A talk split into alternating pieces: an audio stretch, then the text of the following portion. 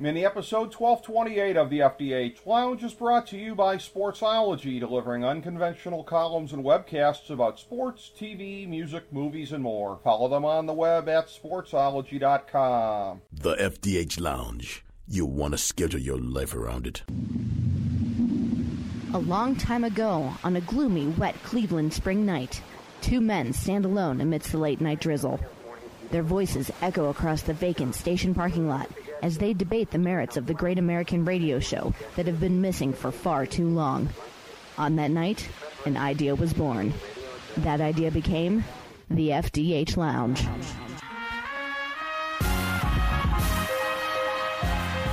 Welcome to the FDH Lounge. Hello, everyone. Welcome to FDH Lounge mini episode 1228. This is FDH managing partner Rick Morris here, and we have one of our favorite FDH Lounge dignitaries on today, our MMA editor Jake Digman, and he is going to be talking about developments in UFC now that they have resumed their programming, and of course, this is the next installment in our coronavirus crisis 2020 series going through and looking at uh, life during lockdown. And uh, there's, of, of, all the weird things out there, of course, uh, cage fighting during lockdown, MMA during lockdown is one of the more interesting facets I think that we've covered thus far.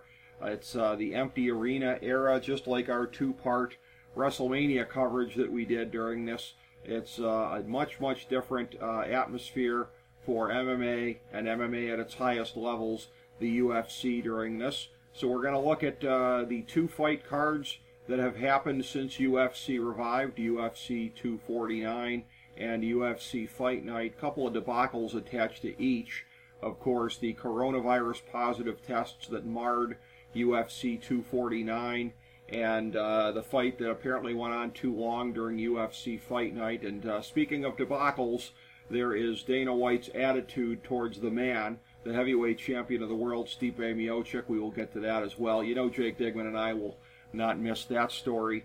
But uh, again, nobody better to talk the mixed martial arts with than the man who knows more about it than anybody I know, my good friend Jake Digman. Jake, glad to have you back on, my man. How you doing today?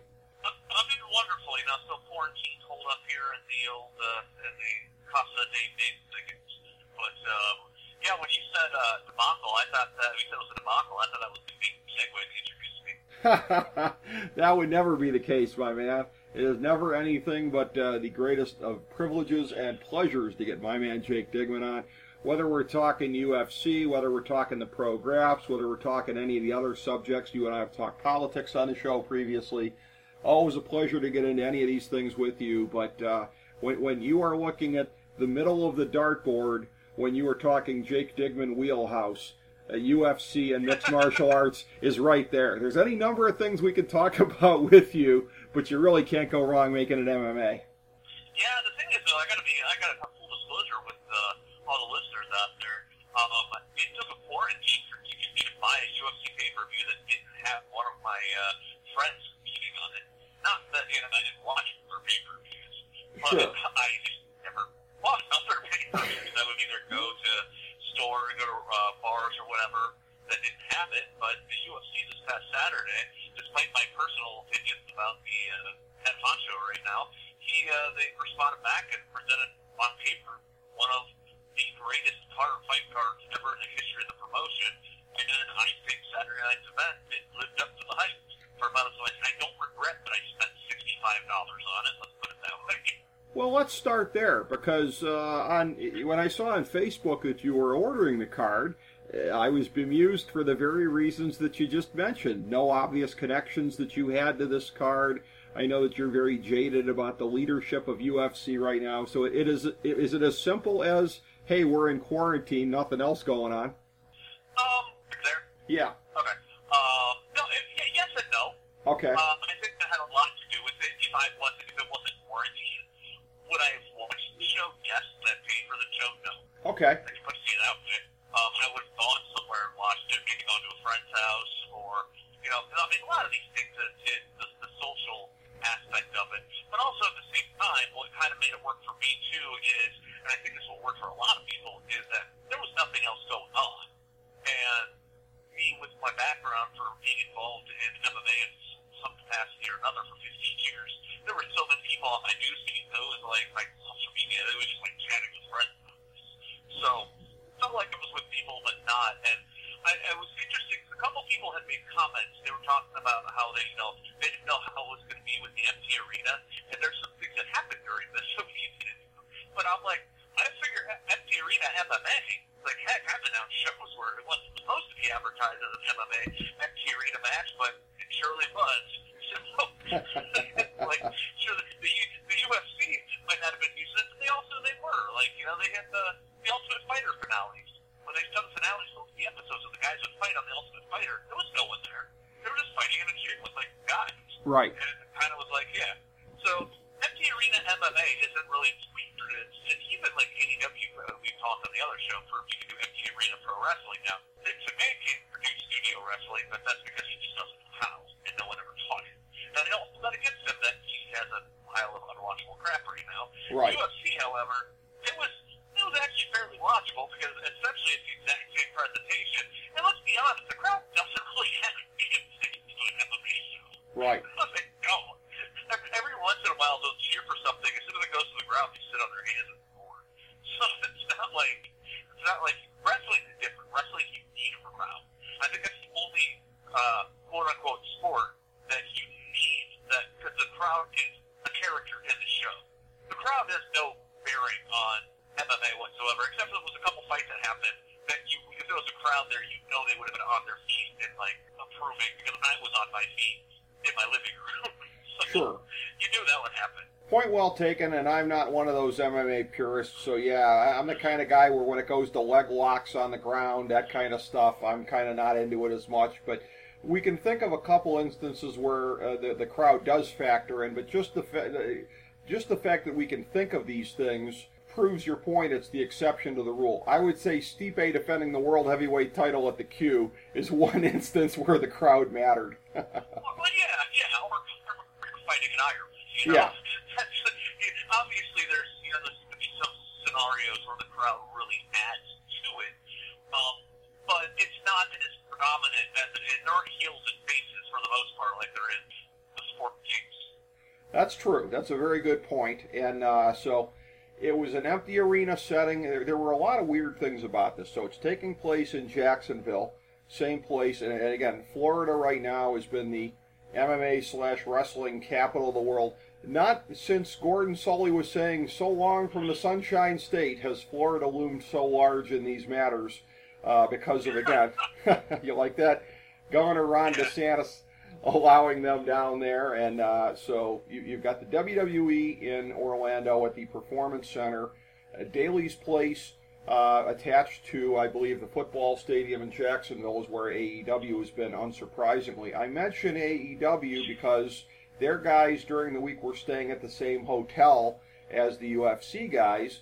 And again, a little bit of, I don't know how big an outbreak it was of uh, the coronavirus, but uh, it, it hit at least one of the fighters on the crowd, and apparently some of the ancillary figures uh, participating in the show as well. So a lot of wrestling fans were holding their breaths that the wrestlers would remain untainted by it. But I will say, uh, FDH Lounge dignitary and sportsology proprietor Russ Cohen, when he was on the show, uh, he has a background in hotel management, and he said the last thing in the world that you should have is all these guys in the same hotel, and that you know when you're dealing with a pandemic, uh, the notion that it's not going to affect anybody there is just sort of foolhardy. So the the entire structure of this thing in the first place, as far as installing them in a hotel versus you know putting them all in individual quarantines, that part of it going in said that things were maybe going to be a little bit screwy. I think. Yeah, and I mean, it, it's that's something you know. It's you look at the necessity of this. It's like, I mean, uh, unless they're gonna, I, I would just assume they would have just rented out a whole entire hotel. Sure. I don't really see like there being a huge demand for tourists right now, especially not in that area. But I mean, that, that's kind of I didn't know that. That's kind of interesting that the uh, the uh, AEW guys and the UFC guys are all staying in the same hotel. But I guess it makes sense because they were all in Jacksonville. Um, as soon as they said they were live from Jacksonville, I was like, why don't you go to Daily's place? It's right around the corner. It would have made a much better venue. And you get that outside feel too. But I'm pretty sure they don't take down the um, what you call it. They don't take down the AEW setup right now. They probably just leave that up all the time. probably, which by the way, going back to, I think it was Fight for the Fallen that they had there last year. Uh, just a side note on all of this. Am I alone in thinking that Daily's Place, with or without people in it, is one of the coolest effing backdrops for wrestling that I've seen? And particularly when you look at the time of night that it is, that it's it's dusk out there, so you're starting to get the sunset peeking through the pavilion there. I love Daily's Place for watching stuff. MMA there would be pretty cool also. Well, me too, and I'll make this comparison because longtime uh, you'll get this, and longtime listeners or people who know know my background will understand. Like first time I saw Daly's Place on TV, it reminded me a little bit of Nautica, the Flats. Yeah. Just that whole like so the idea of doing the secret thing, I'm like, oh shit, it's like Fight Night in the Flats. We just Absolutely. We just call destruction and Daily's or something. I mean, that's like that was my first thought process. First time they showed that. But that said, I wish AEW would leave Daily's Place to go to whatever little hole in the wall gym they were at because I think they had a much better presentation when we were there, especially with everything going on. Um, I just I don't know. With people live there, it's cool. Uh, and AEW does it a lot better with having fans around the ringside or whatever.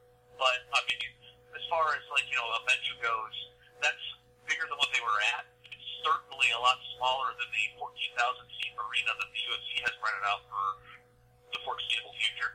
Which is like I don't get that, but Yeah. maybe it was, the deal was already in place. Maybe there was free rent. There's got to be something that was like you know, or maybe again, maybe the same thing as with Vince McMahon. Dana White a production and presentation, and he wanted that full full arena field presentation for the show.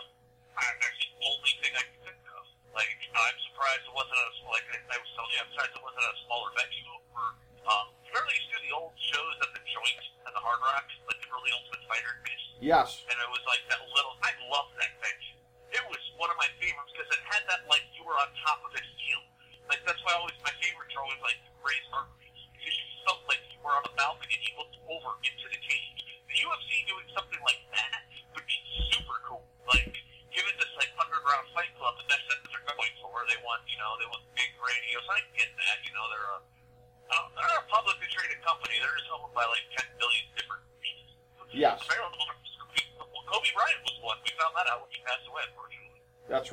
That's right. That was the case. By the way, the place uh, AEW. I mean, I had to laugh when I found out. Probably within I don't know if it would be walking distance, but at least close to what has been my home away from home for the last 15 plus years, Norcross, Georgia, down there in one of these wrestlers' gyms. That was where they had the arena set up. Yeah, Norcross, Georgia, my man. That's where they were at. So I would be. Yeah. I Georgia, it was QT Marshall's gym, I do believe, is where they were at. I should know it was that close to the stone's throw from uh, one stomping. Yeah.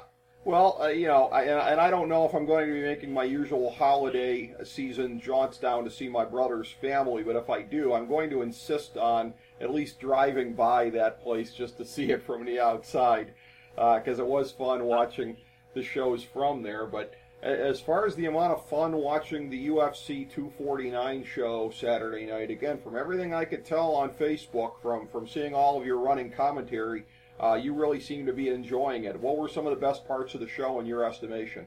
Um, I'm not quite sure that Tony Ferguson is human. Uh, just seeing like, which is a complete difference in the amount of someone being. It's, it's a tale of two cities from the fight that we saw on Saturday night in the main event with uh, Justin uh, Gaethje. I'm also pretty sure he's not human, and can't wait to watch this dude get out there and fight uh, Khabib or whoever it is that he's set up. This dude just pulled through everybody.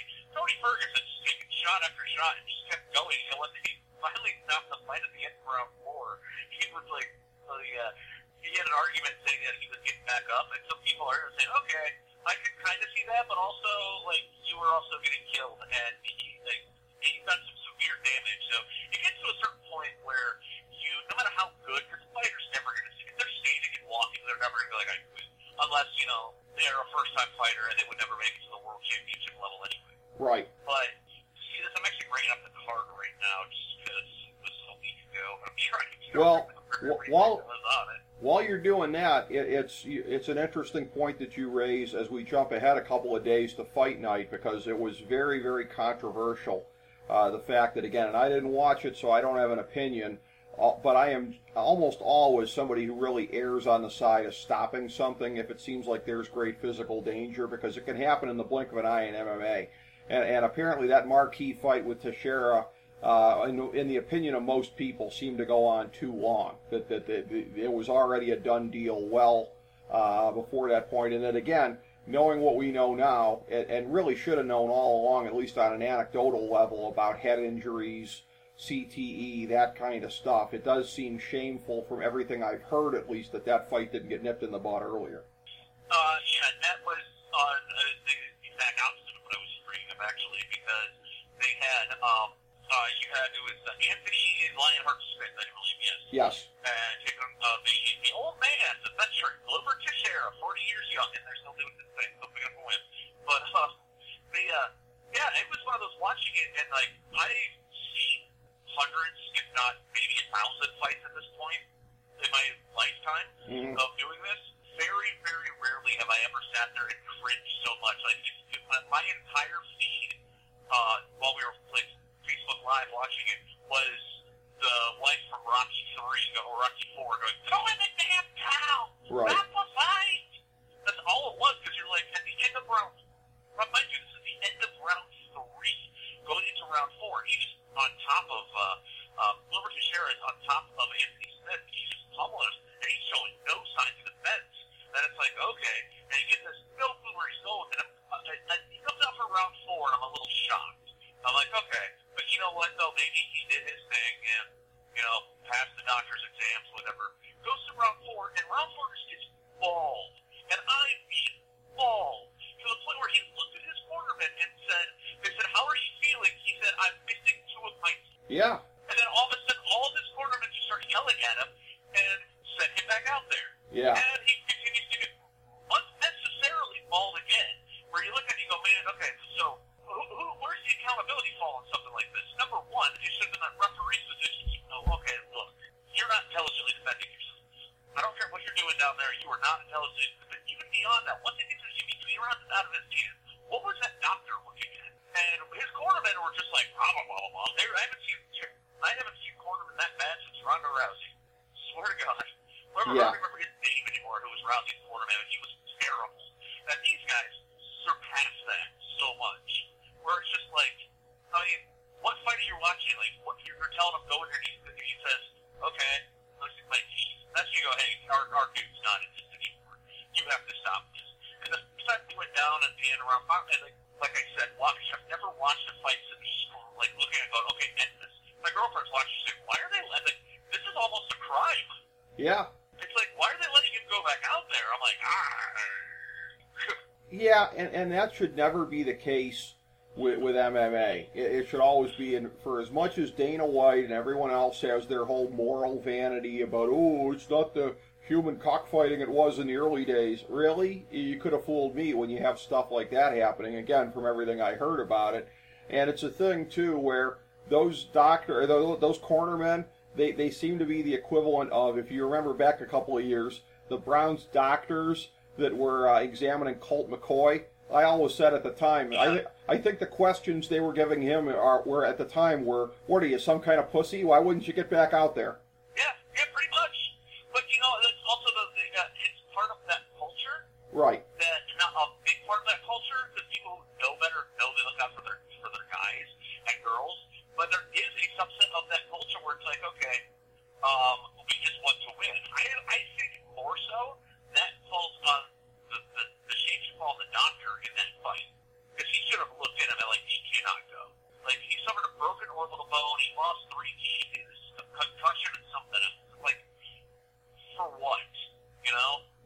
It's like, okay, not only did he lose, he lost the definitive exclamation point because no one looked out and protected him. Well, you know, and I got to say, too, that to, to just take a wide angle lens view of MMA and my observations from being your friend and being at so many shows that you've ring announced around uh, Ohio, my sense of it, and if I am being a Pollyanna, chances are you're not going to call me on it because if I'm a Pollyanna, you probably are too is I, I, I, have glimpsed this, whether it be the strong style team or some of these other gyms where they show up and they support their guys. What I see whenever I see uh, anything at the shows that you're at is like this warrior culture but it's respect, it's professionalism, it's dedication to the craft, and, and again, I use the word professionalism, and, and, that these guys are all about doing it the right way and competing and whatever. And if, if you don't have that undercurrent of respect, you really don't have anything. And I would find it impossible to believe at any of the shows I've ever been at that you've ring announced that anything like that would happen.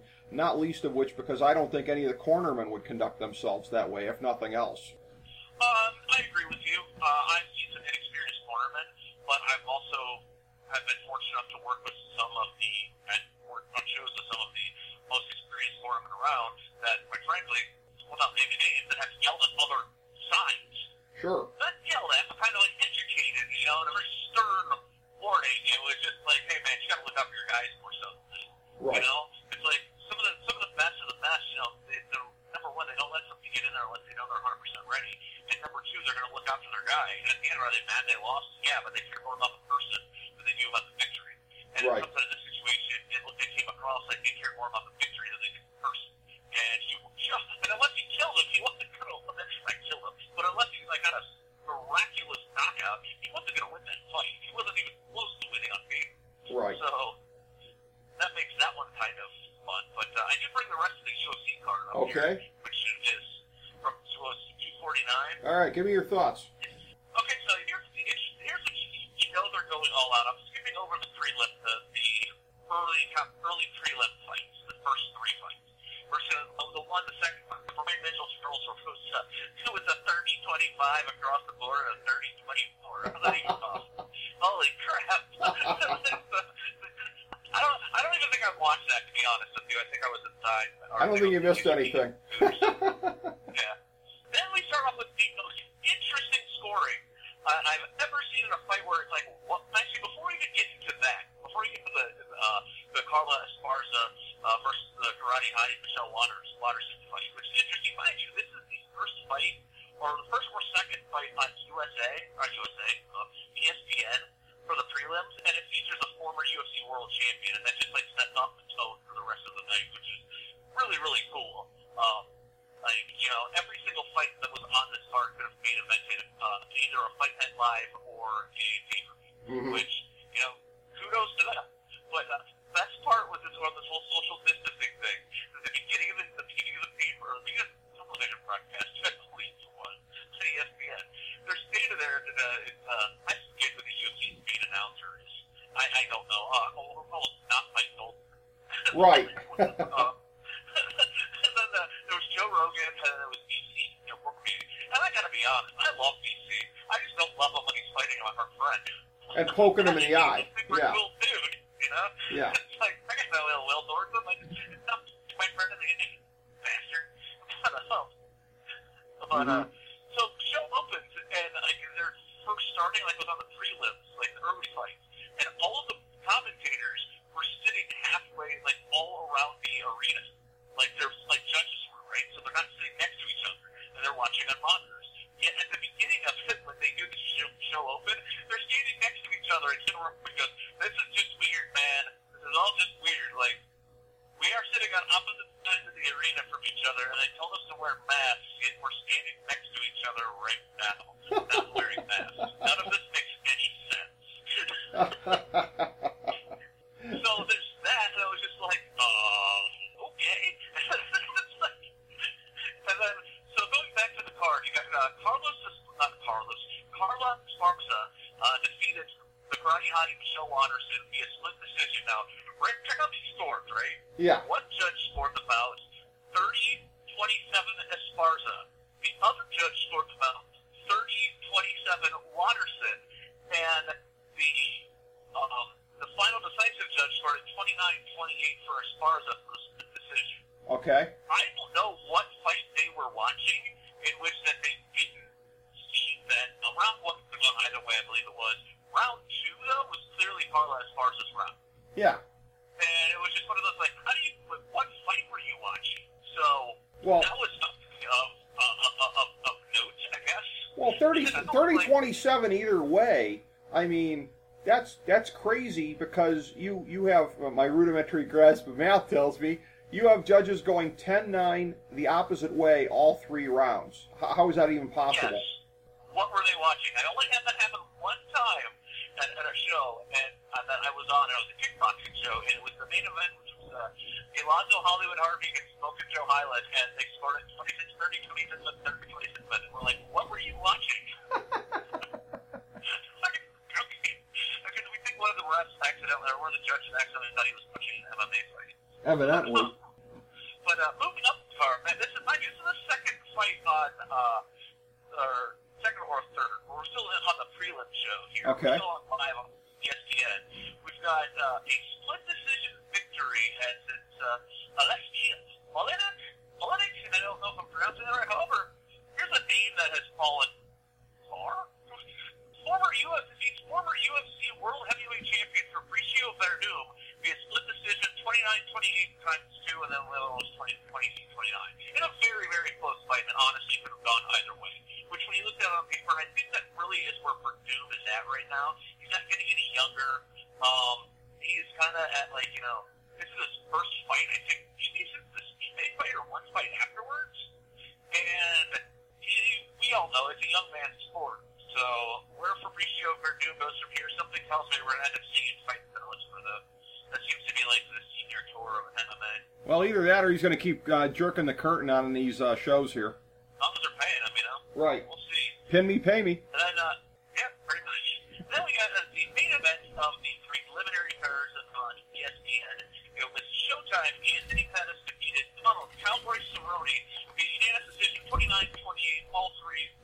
uh, I agree, that was, it was a back and forth fight. That if you're a fan of either one of these two guys, um, it's exactly what you expected. You, would, you weren't disappointed. That was a perfect fight to give as a segue into the uh, the pay-per-view main events on ESPN Plus for multiple reasons. One, you got again a former world champion in Pettis, and two, you got Donald Cerrone who is, has the most, bo- I believe, the most bonuses, fight of the night bonuses and performance bonuses of anybody's history. If I'm not mistaken. Wow. He is coming off of a um, he's coming off of a recent main event against Conor McGregor.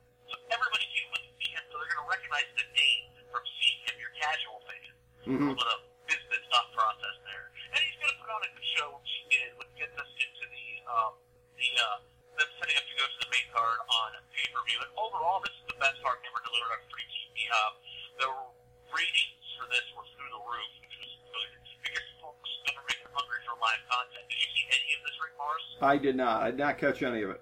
Yeah, well, you know, I don't, uh, I don't blame you. um, oh, it is, you know, it is uh, moving into, but a, a lot of people did, and it, it kind of was a template to show, like, you know, you can do like live sports. Like, it's funny. I'm talking about, like, you know, baseball no fans. I'm like, you watch any baseball? Shit, go watch a baseball game in the middle of like July. Ain't Right. damn person there. That's right. That's right. You know, that goes to a conversation I had with somebody the other day. You know, who who knew that the Miami Marlins were ahead of their time? They're, they've been social distancing at their games for years. Yeah, exactly. Uh, like, I used to, I used to go to uh, old municipal stadium for games. Oh, that's right. Oh, yeah. Have a section to yourself. Yes, those were the days, Jake Digman. But moving into the main portion of the card for the evening, um, and the live on pay-per-view, which was really funny, seeing Bruce Uh, do his intro, and Joe Rogan's like, first, first time he did this, he's like, all right, and I'm talking to, ladies and gentlemen, your winner, oh, oh, and there's nobody here. This is weird. he just couldn't get over that fact, which was kind of comical. right. Uh, moving into the main portion of the card, we've got uh, the number one heel in the UFC and a guy that uh, I think our, our, Uncle Dana is really going to put the old push behind. Greg Hardy defeats uh.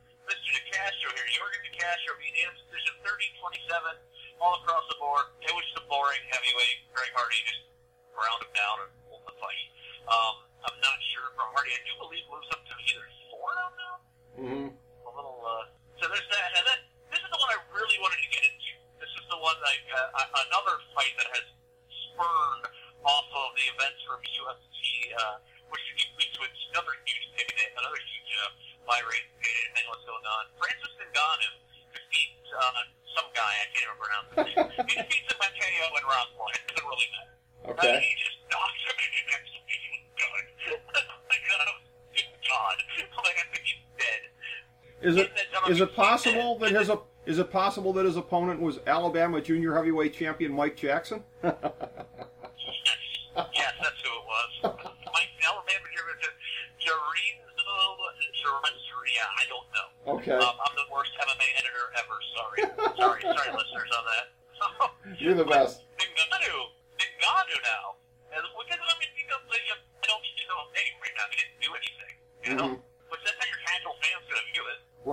The um, you know, the uh, Francis Ngannou this week all of a sudden on Instagram uh, yesterday and today, I do believe, is a live post chat with uh, one Jon Bones Jones about talking about Tiny Bones Jones into coming up to heavyweight. Jon Bones is like Jones is like, all right, I'll come up there and kick you, kick your butt, pretty much. To paraphrase the whole thing, which you know, maybe the pro wrestling aficionado that we are, I'm using straight work. So many they're, you know, talking, sharing thoughts back and forth on social media like that. And, you know, you jumps in on board and this and, you know, if it's a UFC angle, you, you, you know, as far as Goddard goes, that's the best career move he can make right now. And if I were him, I would see on a three fight winning streak since he lost to Stipe Van, I believe. Um, just before after this one. If I'm him in that position, I wait for the Stipe versus DC trilogy to happen. I'll take, take this fight against. But see, that's the thing. If you take this fight against Jon Jones at heavyweight, and if Jon Jones wins, you would think Jon Jones is automatically aligned to become the number one contender of the heavyweight champions just because he's Jon Jones, right? Right. But if he's going to test positive for cocaine, the whole thing's not going to there anyway, right? Well, the other thing is here too, and I, I don't want to oversimplify, but when when I hear about a light heavyweight v heavyweight scenario, I, I understand. I'm not going to compare, by the way. I'm going to Jon Bones Jones. I think having a far apples and oranges maybe, but a little bit apples to apples, a better career I think at his level than Michael Spinks had. But what happened when Spinks fought Tyson? Ngannou, again, we know he's not the UFC Tyson. Stipe proved that but he's Tyson-like in a lot of ways. I, I don't. That might be a little bit too much raw fury. I mean, you know more about it than I do, but you know, Bones Jones stepping up there to fight a young guy, just you know, kind of finding his way with a lot of raw power. Uh, that could be a tough assignment. But here's the other thing too. What has he got going on right now in the heavyweight division? And quite frankly, if you're the UFC, you're in a position where okay, you want to put on a uh, whatever the, the biggest much marquee fight that you can get right now. Yes. Because the only revenue you have is that pay per view holder. So I just me personally, if you're getting, you know, I think I mean, Jon Jones versus Francis Ngannou, especially they love Ngannou. Oh my God! Ever since he fought Stipe, and even before that, they've been hyping him up as, as their Tyson. Yeah. Um, which we can talk about that later too. Before we end the show, I'm talking to you about that guy also. Okay. Something I was looking at. but uh, um, they're uh, I just think that you know they're trying as far as on paper goes, and if people be willing to pay money to see it, I think that is the biggest. I mean, Ngannou has nothing to gain. Absolutely nothing. If I Right. was a management team, I'd be like, just sit there and wait to get your heavyweight title fight. Right. Because he has nothing to gain. The only thing he gains is that he lost to a light. He lost to a, a light heavyweight Right. at heavyweight, so it hurts his ranking, and then it bumps Bones up, and Bones really has nothing to gain nor lose. Even if he loses, he just goes, oh, I got knocked out by a heavyweight, I went back down to my division. That's you true. know? But based on his uh, actions, hmm it, it'll be interesting to see how much longer Jon Jones, how many opportunities Jon Jones continues to get. Because you could say, it's got quite a few of them and has not stayed on the straight and narrow up until now. So Right. we shall see. But, you know, money is money, and when it comes to Uncle Dana, and hey, you can print money for me? Cool. Hey, you killed three people? Yeah, it's fine. That's right. Hey, you, you beat the crap out of your wife and got kicked out of the NFL? Cool. You want a heavyweight title fight? Yeah, this is where Dana White's amorality comes into play. Well, one of many different ways. That's what happened with Greg Hardy. Oh yeah. Oh yeah. The, the, the, the guy is a scumbag. Yeah. yeah. So moving into these two headlining uh, fights, no, uh, the two headliners, and I'm sorry, I think I was on the finish earlier. It was actually the finish to this fight. It was the finish to uh, uh, Henry Cejudo and Dominick Cruz, or Henry Cejudo retained his championship, uh, bantamweight championship, and then he immediately retired. Right. This was fucking done. And something tells me that Dominick Cruz may have had the idea to retire just based on the look of Cruz's face. Oh when yeah. He like said when when, when Henry Triple C was doing his, his speech over there. He just looked like, you mother effer. Right.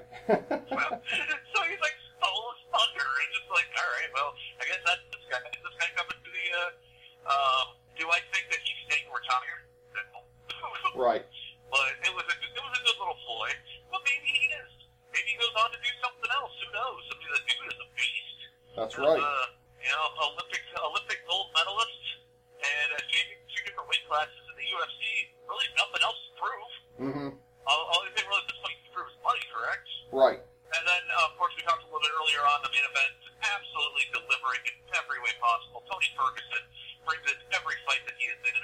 Uh, came up short this time uh, against the surging Justin Gaethje, who is um, the officially the interim heavyweight, the interim um, lightweight champion. But I love what he did as soon as they went to hand him the belt. He didn't even take it; he just threw it on the ground. And Joe Rogan's like, "Why is the belt over there?" He goes, "I'll just wait till I get the real one." Mm-hmm.